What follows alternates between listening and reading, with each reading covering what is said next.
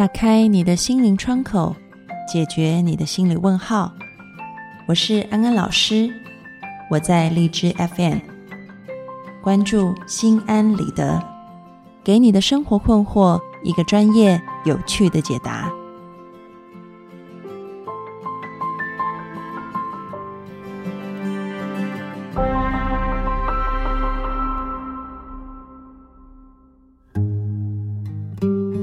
Hello，各位听众朋友，大家好，欢迎收听《心安理得》，我是安安老师。你有没有过这样的经验呢？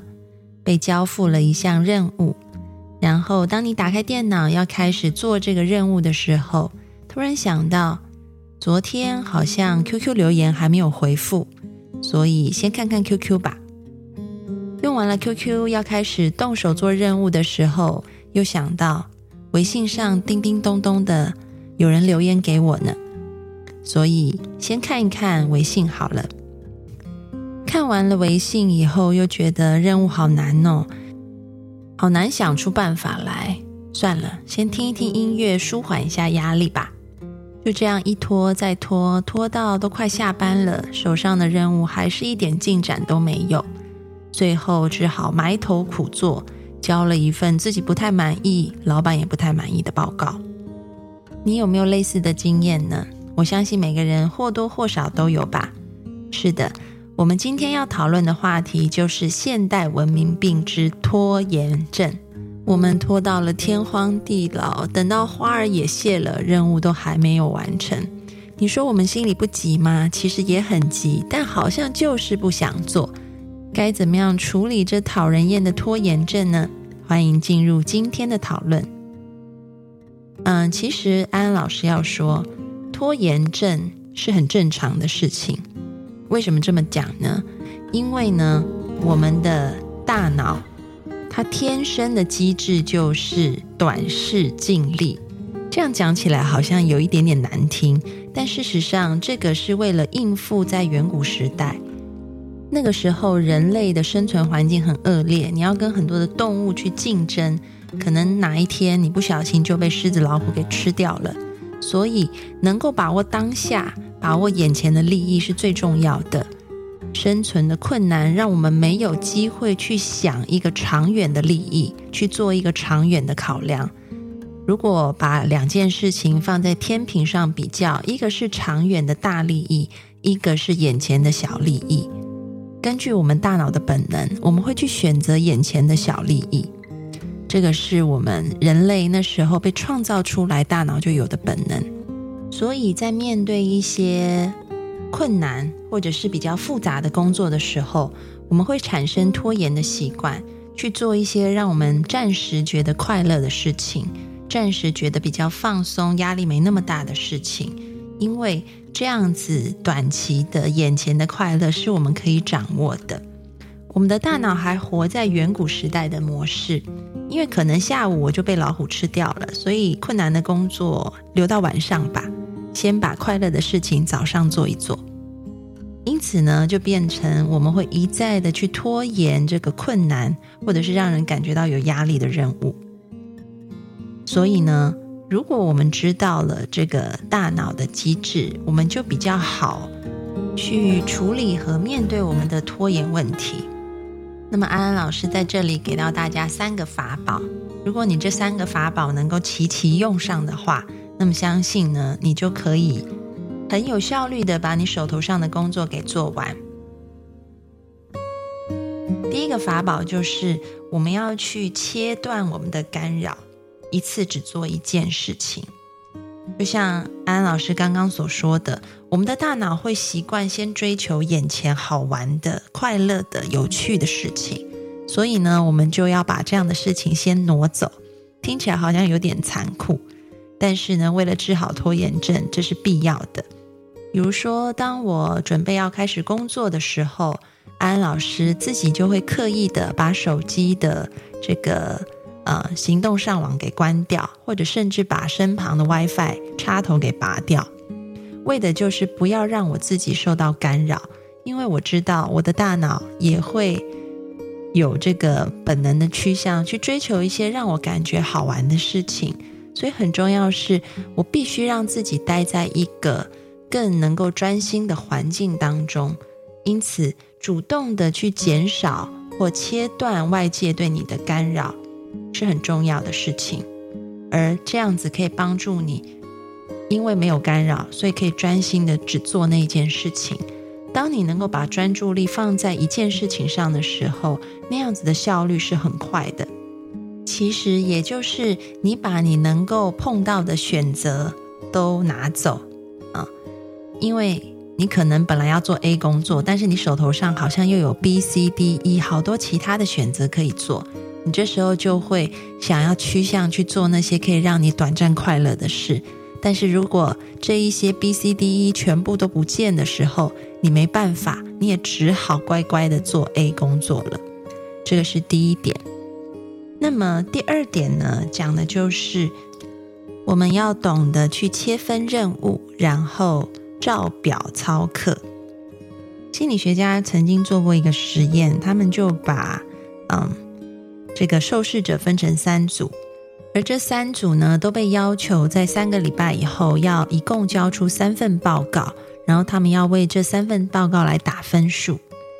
但是呢，不同的点就在于，第一组他们是嗯可以在第三周的最后一天一次交三份，那么第二组呢，他就是要求受试者每一周要交一篇，然后一共就是三周以后会交三篇。第三组呢，他就让受试者自由安排时间啊，你那个时间的间隔，每一个报告的间隔是你可以自由安排的。结论就发现呢，第一组报告出来的分数是最低的，而第二组报告出来的分数是最高的，在 A、B、C 这三组当中。然后这个研究者就很有兴趣，想要知道为什么第一组他出来的分数。得到这个报告的分数是最低的。后来详细的去看他们做报告的过程，才发现原来他们都挤到第三周最后的 deadline，最后的那个呃临界点，才赶着把三份报告赶快做完。因此出来的报告品质就很差。而前面的时间呢，他们都没有在做报告，然后就是做一些看起来比较舒服、比较快乐的事情。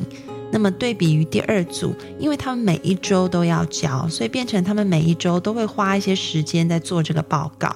所以呢，这同样也可以带到我们第二点来看，也就是说，当我们学会把大的任务切成小的任务的时候，然后再把这些小的任务很规律的放在我们所谓的时间表当中，按表操课的话，我们出来的效率会是最好的。呃，这个效能，所谓它的成果也是最好的，因为我们把一个很困难的事情变得比较简单，把一个困难的大任务，也许我们切成了十个比较简单的小任务，那么我们对于这个任务的排斥感就没有那么重。那么第二个是我们能够掌握到大脑的本能，这个大脑本身的特质就是喜欢拖啊，所以我们给它越长的 deadline。它就会拖越久，我们不如就给它很短的 deadline。因此，照表操课就有这样的好处，因为你已经把任务切成比较小的任务了。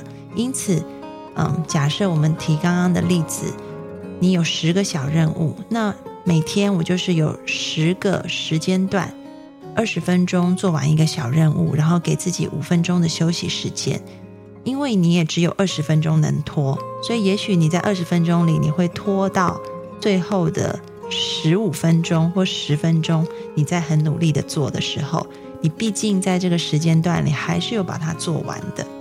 那么积少成多，你把这十个时间段累积起来，你的一个大任务也就做完了。因此，我们不是要克制我们的大脑不要拖，因为那是它的本性。我们只是让它能够拖的时间变短了啊，因为我们把时间也切成短的，任务也切成短的，塞到这个短时间里面，所以呢，它没办法拖那么久，那自然而然我们的效率也就提高了。那么第三个法宝呢，讲的就是不要追求完美，做了再说。有很多时候，其实我们会犯拖延的毛病，是因为我们觉得我们可能在这件事上并不会做到完美，或者是说我们会觉得自己做不好。因为你已经花努力做了东西，而这个东西又不会很好的话，那我们害怕面对那个最后的失败、挫败的感觉，因此干脆拖吧。拖到最后，也许就有一个理由，就是因为时间不够。所以我只能做出这样的成果，也就是说，我们的拖延其实是在为我们自己，嗯，想要把这件事情做到完美，或者是很害怕这件事情做不好，找一个借口，让这件事情的失败可以被合理化。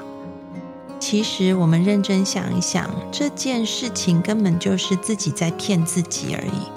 嗯，你没有办法骗到别人，你只是在对自己说谎。为什么呢？因为别人看的是工作最后的成果是什么，老板看的、老师看的，都是你最后能不能达到这个，呃，工作最后的目标。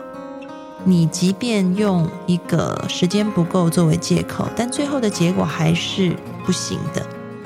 你唯一骗倒的只有自己，让自己感觉舒服一点。所以，如果你自己，嗯，好好的去想一想，你为什么会拖延？在拖延的部分有没有这样子的原因或成分存在的话，如果有，那么请你下一次又想要拖延的时候，就试着告诉自己：我没有办法骗倒别人，我只能骗倒我自己。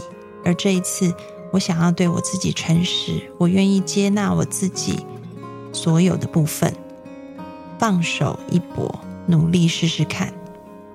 当你可以用一个。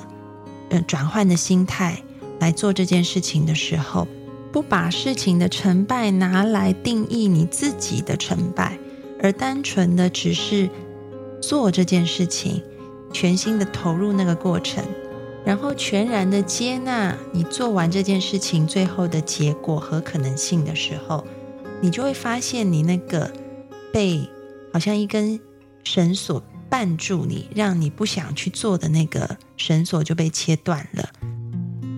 你不再是为了自己去做这件事情，而是为了做这件事情去做这件事情。在这里呢，有一个小小的秘诀，就是先不要想太多，做了再说啊。在物理学上，我们听过这个“静者恒静，动者恒动”。也就是说，当你把这个静的东西灌注一点点动能，让它动起来的时候，它就会持续的动下去了。啊，就像一颗球放在你前面，你指头稍微推一下，它就会咕噜咕噜的往前转。那么，其实对付拖延症也是一样的。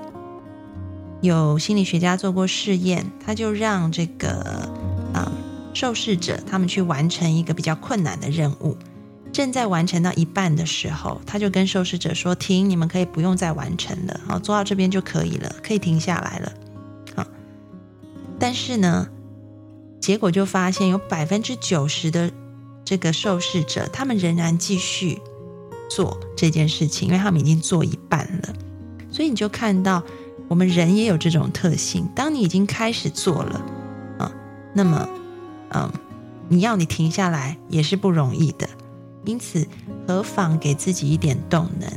先不要想那么多。这个意思就是，你不要先想着做这件事情会可能带来怎么样子的失败，或者是对自己的名声有什么不好的影响，或者自己要付出多少的努力，可能也得不到最后想要的结果。先把这些都放一边，你就是单纯的先开始做一些，你就会像那个滚动的球一样被推了一下。你就会自然而然的滚下去，而你发现，当你不带有什么目的性，当你不带有对自我的评断去做这件事情的时候，结果往往是出乎你意料的。中国有一句古话说的很好：“有心栽花花不开，无心插柳柳成荫。”很多时候，当我们放掉对于做那件事情所达到的结果要怎么样子的一个设定的时候，我们反而是开展了自己的潜力，把限制给拿掉了，全然的投入，活在当下，做在当下。而你会发现，那会结出让你惊喜的果实出来。所以今天的安心金句就是对抗拖延症。我们要练习切分任务、照表操课、切断干扰、放下完美。各位听众朋友，听完了今天的心安理得，你们有什么样子的想法或者是建议，还是你想要分享个人的经验，都欢迎你到我们的讨论区里面来留言。你自己有没有？对抗拖延症的成功经验呢？欢迎你来跟我们分享。还是说听完了今天的节目，你愿意试试看？在试的过程当中，如果有任何的发现，也欢迎你上我们的讨论区来留言哦。